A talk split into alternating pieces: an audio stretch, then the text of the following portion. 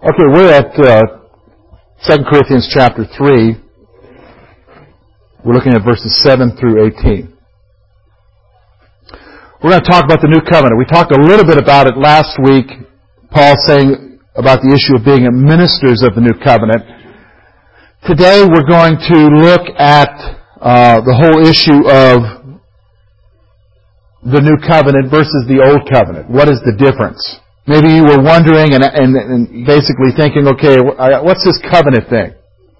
What's going on here with this covenant thing? And so we're going to talk about the whole issue of the new covenant and the old covenant. And really this is an important lesson because it really gets to the heart of your salvation.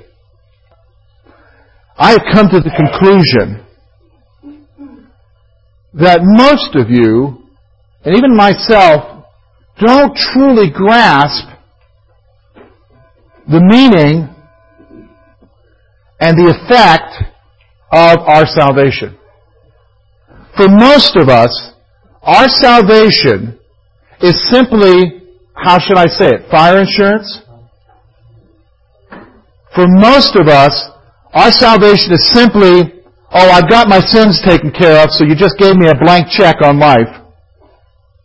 And so if I mess up, God's going to forgive me. For most of us, it's, well, you know, I've got that thing taken care of. I can do what I want to do. But that's not salvation. Salvation is not just simply just ensuring you have forgiveness. Salvation is not just ensuring that you have heaven later on. When you come to faith in salvation, whether you realize it or not, there is the main aspect of salvation is that you decide that I'm no longer going to live for myself, I'm going to let God live through me. That basically when you come to Christ, it's not just that I prayed a prayer and it saved me. But now I've decided that He knows best for what my life should happen. And yes, He's forgiven me, and yes, He's going to give me the strength to live. I'm going to change my whole direction of my life. And that's what you'll see when you read through the New Testament. That's what you'll see from the Apostle Paul. And it's actually a freeing thing. But most of us, I don't think, are aware of that. Because I'll tell you why I, don't think that. Because we don't take very seriously what the Word of God says about how we should live. We don't take very seriously about what God says about how we should live, how we should interact with each other, or what God wants from us. You say, how can you say that, George? Well, as an observer of people, and that's what a pastor is a lot of times, I know how we treat each other. I know how we treat the Word of God. We are more influenced by our culture than we are influenced by what God's Word says. And so when I face issues in my life, I'm more apt to see what everybody else thinks I should do than really what God wants me to do. I'm more apt to see what my culture says to do than what I think God's Word says to do. You say, are you for real, George? Yeah. Just recently, George Barna did an interesting survey, and you might be shocked by this. But he looked at the issue of morality among baby boomers. We have a lot of baby boomers here. And the issue of morality among busters, and that's my generation and then morality from the next generation would be Generation X, and then the generation of your children. Now this is the interesting thing about his statistic. Now this is going to shock you. That with every generation, the standard of morality, and I'm talking sexual morality, has decreased. So actually the boomers here have a higher standard for sexual morality, sexual morality than the busters do. The busters have a higher standard of morality, although it's not what the boomers have, it's higher than the Gen X. Gen X, that generation, has an even lower, and I'll be honest with you, you look at your teenagers today, you might be shocked at some of the things, recreational sex is the number one issue among our teenagers. See, for most of us, sex is something that comes out of a relationship. You might be shocked to know that morality among your teenagers is such now that sex has nothing to do with relationships. Sex is just something for mutual enjoyment. And so there's something that's called in our schools buddies with benefits. And, I, and all of that comes from the whole issue of, in our Christian church, we have no understanding of what our salvation is or what it means in our life. Here's another interesting statistic. I just read this this week. The Southern Baptist, which is the largest denomination, Protestant denomination in the United States, and we would hold to very many things that they would, has identified that their number one problem that they need to do something about or it's going to greatly affect them is this, that 90% of their teenagers, when they reach 18, quit church. They're gone. Can I tell you that at the heart of it is the fact that maybe people don't understand what salvation is?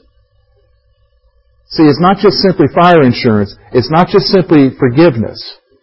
It's a whole other issue. And that's what we're going to be looking at today when we talk about the glory of the new covenant.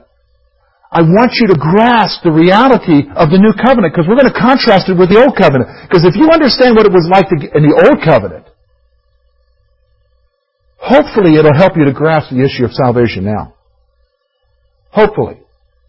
Because these are very real issues. Hey, they're real issues in your home. They're very real issues even in this church.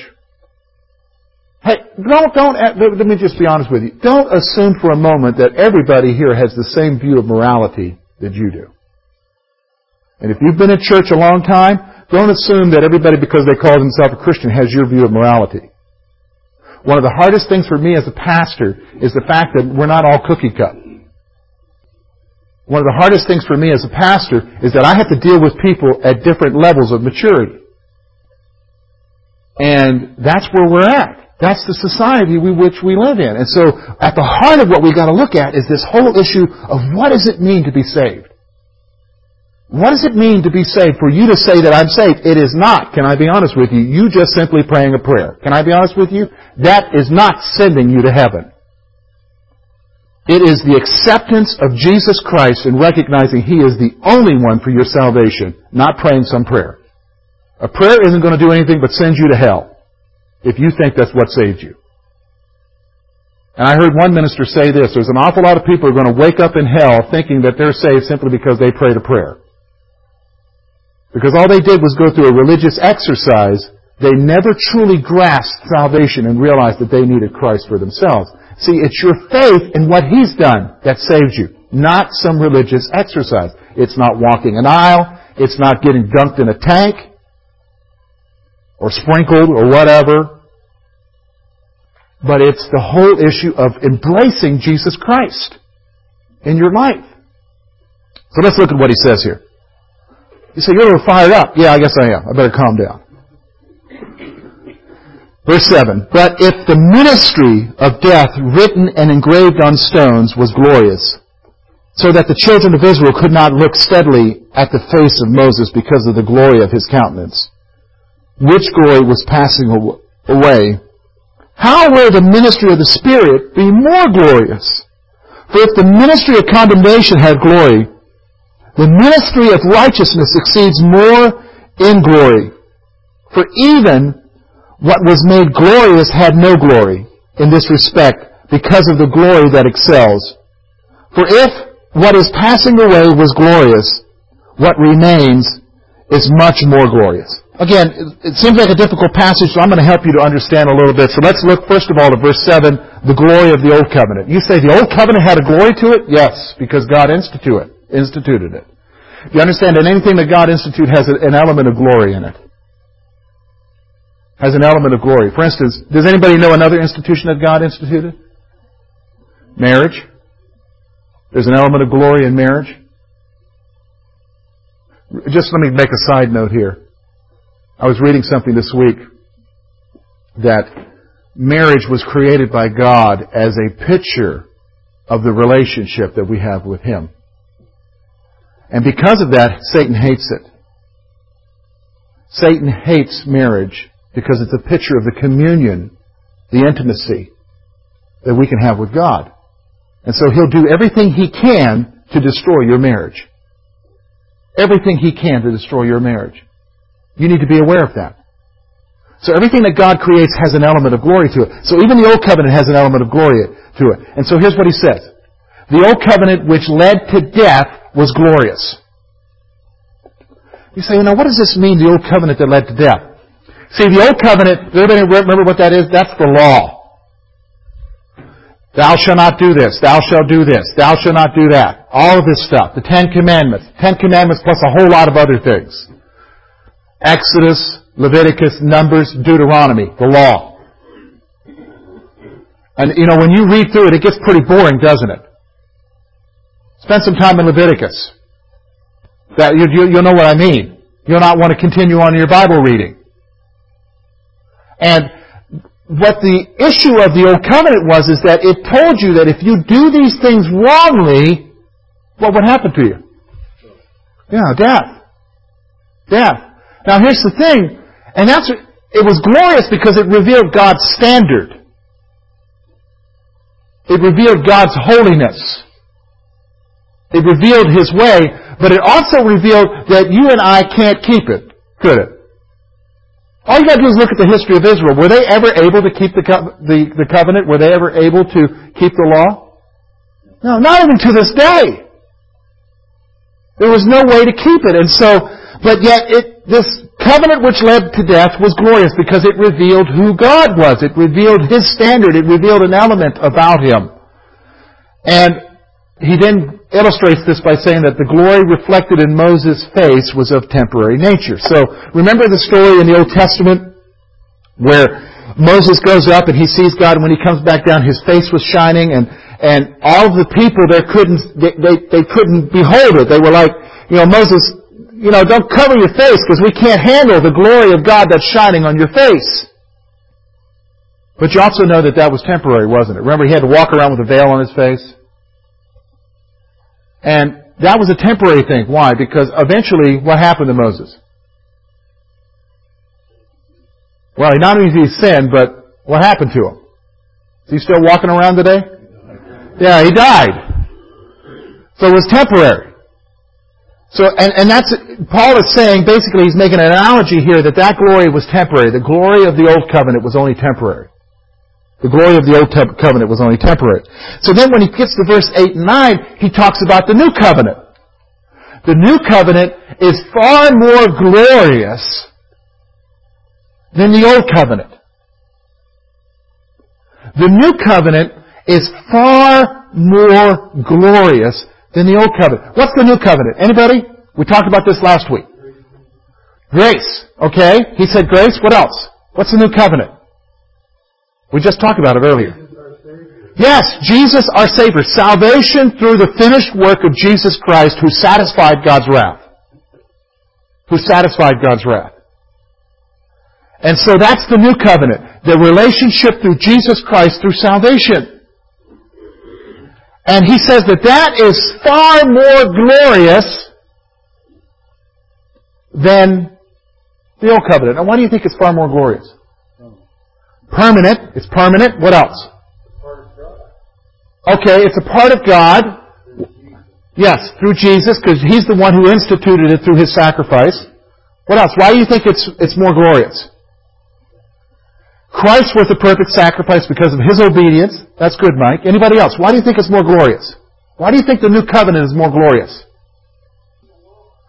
We don't have to keep the law. Because remember, what did the old covenant lead to? Death. It just revealed our inadequacy, didn't it? What does the new covenant lead to? Eternal life. life. Eternal life, as Rod was saying here. You see what I'm saying? It's far more glorious. Hey, can I be honest with you? It should be far more glorious for you guys. Because I don't think I have anybody here of Jewish descent. I don't think so. Anybody here got Jewish descent here? Can I tell you why it's far more glorious for you? Because if there was any old salvation in the old covenant, you didn't have a part in it. You were basically redheaded stepchildren. Basically, you were illegitimate.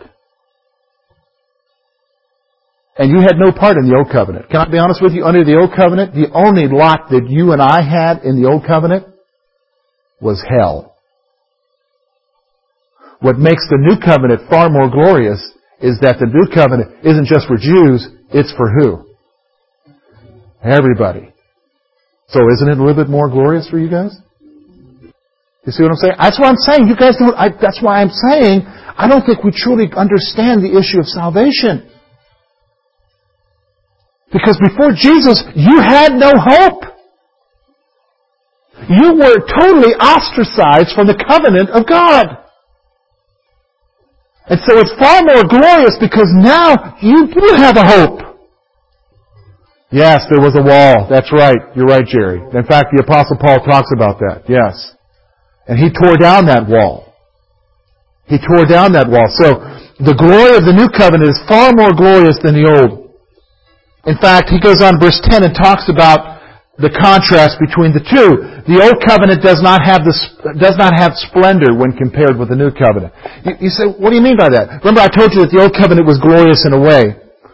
But when you compare it to the new covenant,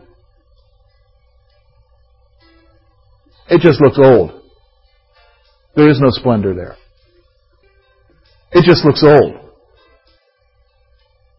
I, I read a story about a guy that had a white dog, and they did one of those little fluffy yippy nippy things that they, uh, you know, and they spent a lot of money keeping it groomed and keeping it, you know, clean because it was white and fluffed up hair and everything, you know, making it look, and it looked nice. It looked really white and pure and everything until one day when this, it snowed. And they let the dog out to do its thing and the owner was looking out, looking at his beautiful dog, and there among the snow, it looked yellow. It wasn't this, you know, nice fluffy white thing that they're spending a whole lot of money on because up against that which was really pure, which is snow, you could see that it wasn't pure. It wasn't totally perfect. See, that's the whole thing with the Old and New Covenant. Up against the New Covenant, while the Old Covenant was glorious, it doesn't even hold a candle. It just reveals itself for what it is. It's not splendor. You know, it's not beautiful. So then notice the nature of the Old and New Covenant. Verse 11. The ministry of the Old Covenant has faded away. The ministry of the Old Covenant has faded away. See, there's no reason, I mean, the law was, the law showed our need. You know, there's, that's a good point there. The ministry of the Old Covenant in your life has faded away. The issue isn't how many spiritual things can you do to gain favor with God. That ministry has passed away. That ministry is gone. See, if you, see, that's why I'm saying, so many people don't understand the issue of salvation in life because they think that now I'm a Christian, I gotta do all the right things, or God doesn't accept me. If I don't have my devotional time every day, I'm going to have an engine problem on the, on the bypass in the middle of construction. All, all these different things. Or I'm going to go to Walmart and I'll get the new cashier who doesn't know anything.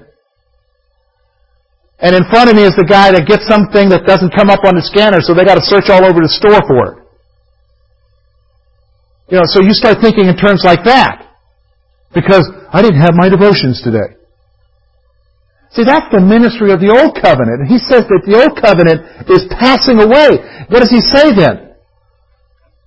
The ministry of the New Covenant is permanent. What's the ministry of the New Covenant? Jerry said this first when I asked about the description of the New Covenant. What did you say, Jerry? Grace. What is grace, anybody? Unmerited favor. That's the theological de- definition. Can I give you George Cannon's definition? Yes, that's right, Ramona. You remember. Getting something you don't deserve. Getting something you don't deserve. Which for, which means basically getting God's forgiveness, getting God's acceptance, getting God's love, getting something that you don't deserve. And so we see the old ministry of the old covenant fading away, and the ministry of the new covenant becoming permanent. So then I want you to notice verse 12 to 15. We're going to talk about the people of the old covenant. Look at verse 12 to 15. Therefore, since we have such hope, we use great boldness of speech. Unlike Moses, who put a veil over his face so that the children of Israel could look, not look steadily at the end of what was passing away, but their minds were blinded, for until this day the same veil remains unlifted in the reading of the Old Testament because the veil was taken away in Christ. But even to this day, when Moses is read, a veil lies on their heart. So then let's notice the people of the Old Covenant. First of all, the permanence of the New Covenant gave Paul boldness to speech, to speak. The permanence of the new covenant gave Paul boldness to speak. And so, what I want you to see is, can I be honest with you? This is another thing. Some of you are so scared to death of sharing your faith. Some of you are so scared to death of just telling somebody that you love Jesus and you believe in Jesus Again, I think it's because you don't truly understand your own salvation. If you truly understood the grace of God in your life, then you'd be excited to share with somebody else that, look, it's not an issue of keeping some law or doing some religious ritual. It's an issue of coming to Christ and knowing that He accepts you and loves you, but you've got to embrace what He's done for you. See, that gave Paul boldness to speak. The next thing he says, here's what he noticed said about the Old Covenant. Under the Old Covenant, Moses had to veil his face to hide God's glory from Israel. See, under the Old Covenant, Israel couldn't handle looking at the glory of God. They couldn't handle it. When they saw Moses, I mean, you'll read the passage. Here's what they'll say. Moses, you gotta do something because we're gonna die looking at you. Because when they saw the glory, it revealed what in their life? Sin. Well, see, when, I'm going to be honest with you. When you say God, notice the reaction of everybody in the Bible. We just went through Revelation just not too long ago. Remember the reaction of John when he saw Jesus? What did he do? He fell on the ground as what? Dead. When human beings see a holy, transcendent God, they become very much aware of who they are. And who are we? Sinners. Remember Isaiah? Isaiah 6? Woe is me, for I'm a man of unclean lips, and I dwell in the midst of the people of unclean lips. See, when you come in, you come, when you see the glory of God, it has that effect on you. And so, Israel, because the law reveals its sin, when it saw the glory of God, it couldn't handle it. So they had to tell Moses, Moses, cover your face. So I want you to think about this. Moses, when he walks around with the children of Israel, he's got his face covered. He only took it off, the scripture said, when he entered into the, the tabernacle to meet with God face to face. Then he would take it off. Because everybody else couldn't handle it. Everybody else couldn't handle it. So then he goes on. Currently, the Jews are still blinded to the glory of God in Christ. So you want to know what's going on over in Israel? Why is it so hard for the Jews to come to faith? Some do come to faith, but I'll be honest with you, they are a minority. A minority. But when you look at the Jewish nation today, why it is so hard for them to grasp the glory of God in Christ is that they still have that veil. They can't see it. Hey, remember when The Passion of the Christ came out? Maybe you watched CNN or maybe Fox News or something or some news, you know, Good Morning America or some program and, you know, they had people on there even before the movie ever came out. They had a whole bunch of Jewish Anti-Defamation League and all these, you know, all these groups on there condemning the movie. Did you why? Yeah, it was about Christ. Well, it had nothing to do with the Jewish issue. Because we've had movies before that reflected the same thing. It's, uh, you know, they said that. They said it was anti-Semitic, but I'll be honest with you. Anything Christian is anti-Semitic. Because the issue is, is that what the movie is claiming is that Jesus is what? Their Messiah. So what you see is the continued issue of the rejection. See, all I gotta do is look at the scripture. And when I see the reaction on TV, I say, boy, that sure does read like the book of Acts and how they reacted to Paul and his message of the cross. Remember, Paul said this to the Jews, a stumbling block. To the Greeks, foolishness. That's to you and I. And remember, everybody else who wasn't a Christian thought it was what? Foolish. But to you and I, Paul says, it is the message of hope. So to them, Paul's saying here in this letter that the Jews' current blindness, they're still, they're blinded to the glory of God in Christ. So when you see the reaction of the Jews or whatever, or you hear about this or whatever, don't just sit there and say, what is their deal? Hey, they're spiritually blind. That's what their deal is. You need to understand that right now their eyes aren't open. Look, one day their eyes will be open. But we looked at that in Revelation, didn't we? We looked at that in Revelation. Now, notice now the people of the New Covenant. This is where we're going to spend our last five minutes. The people of the New Covenant. And so maybe from this we will grasp a reality of our salvation. Look with me at verse 16 through 18. Nevertheless, when one turns to the Lord, the veil is taken away. Now the Spirit, the Lord is the Spirit, and where the Spirit of the Lord is, there is liberty. But we all, with unveiled face, beholding as in a mirror the glory of the Lord, are being transformed into the same image from glory to glory, just as by the Spirit of the Lord.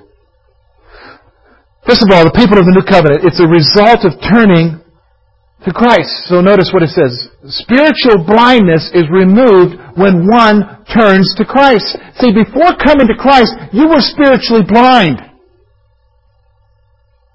Well, I could see. No, no, you, have made it to see physically. But when you come to Christ and you turn to Him, notice salvation is described as turning to Him. What does that mean? Turning from the way you used to do things and the way, the way you used to view things and the way that you used to be led to now turning to Jesus and saying, Lord, I'll let you lead my life. You died for me. And when he says that, when we turn to him, the veil drops off our eyes. We then now are able to understand things better than we've ever been able to understand them before. What's that? Yes, we were, we weren't a part of the old covenant, remember? We had no direct connection to God. When we come to God, that, that blindness is lifted from our eyes. We now see things differently. Think about it. I can think back, it's only been 21 years that I've been a believer now, but I can think about the way that I used to think about things before I came to Christ as a 19 year old, and now that I have come to Christ, I can think back to those original years. My whole perception of the world changed.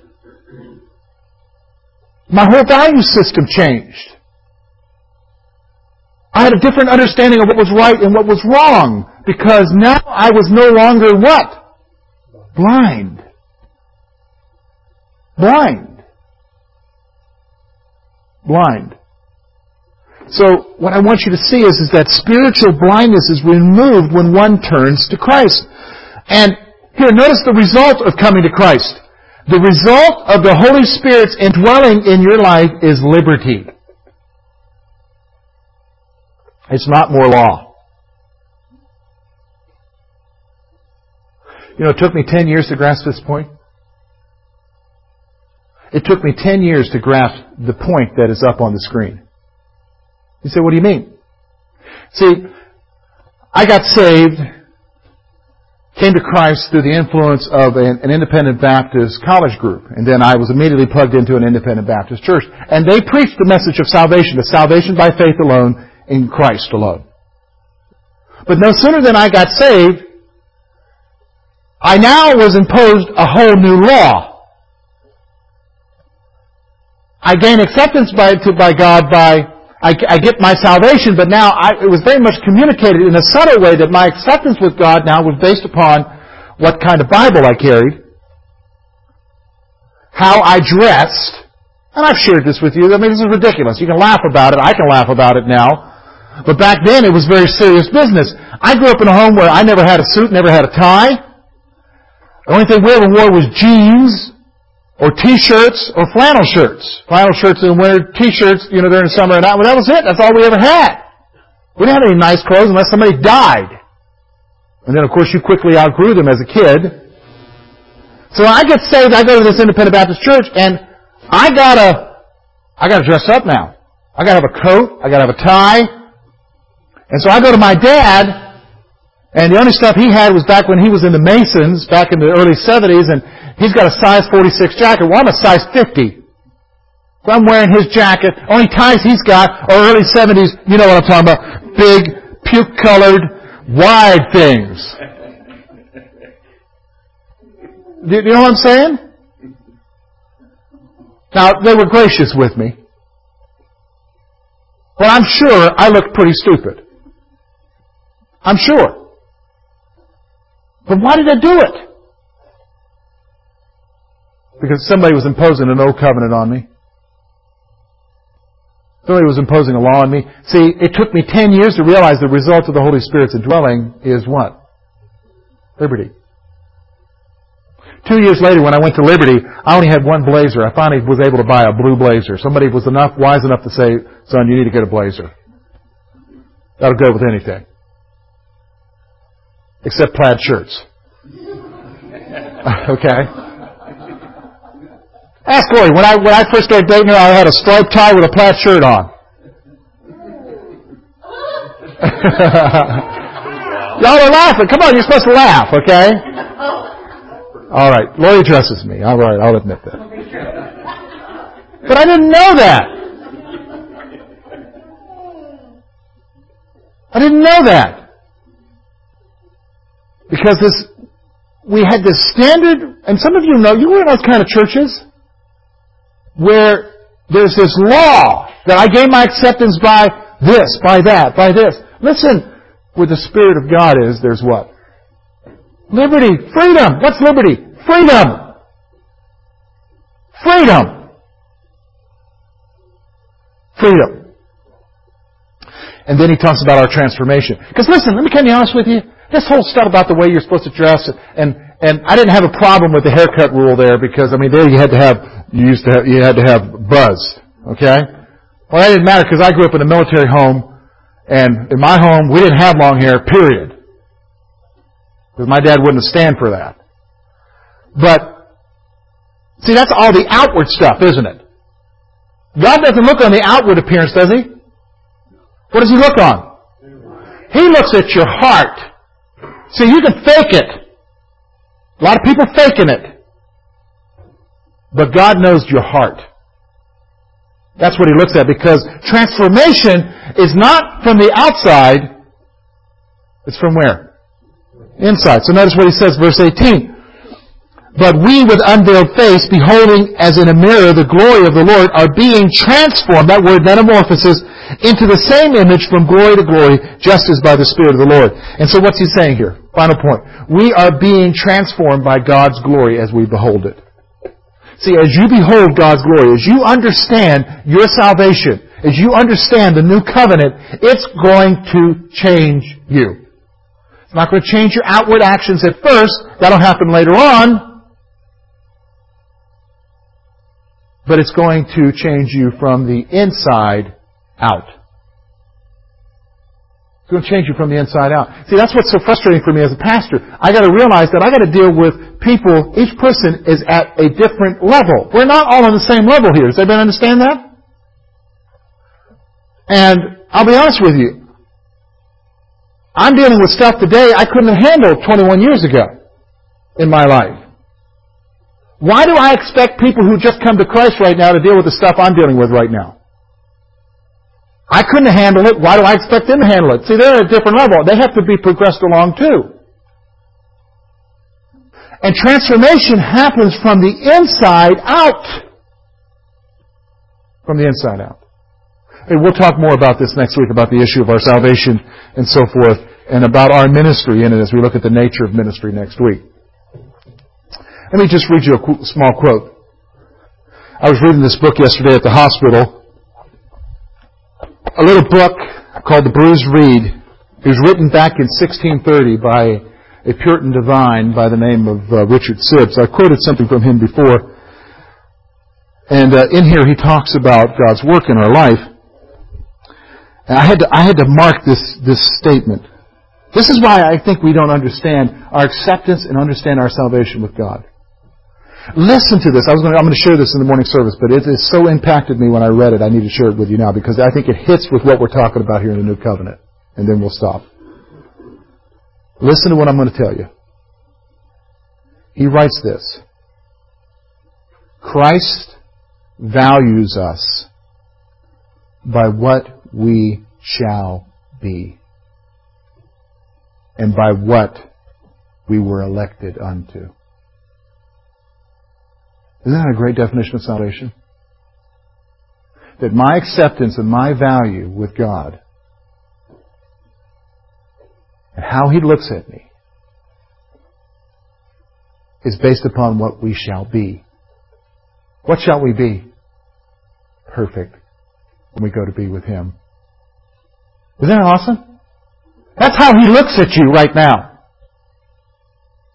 He looks at you not based upon your past, not based upon all this other stuff. He looks at you based upon what you shall be. Wow! And what He's elected you unto. That's why I am saying we don't understand. We need to grasp an understanding. Let's pray.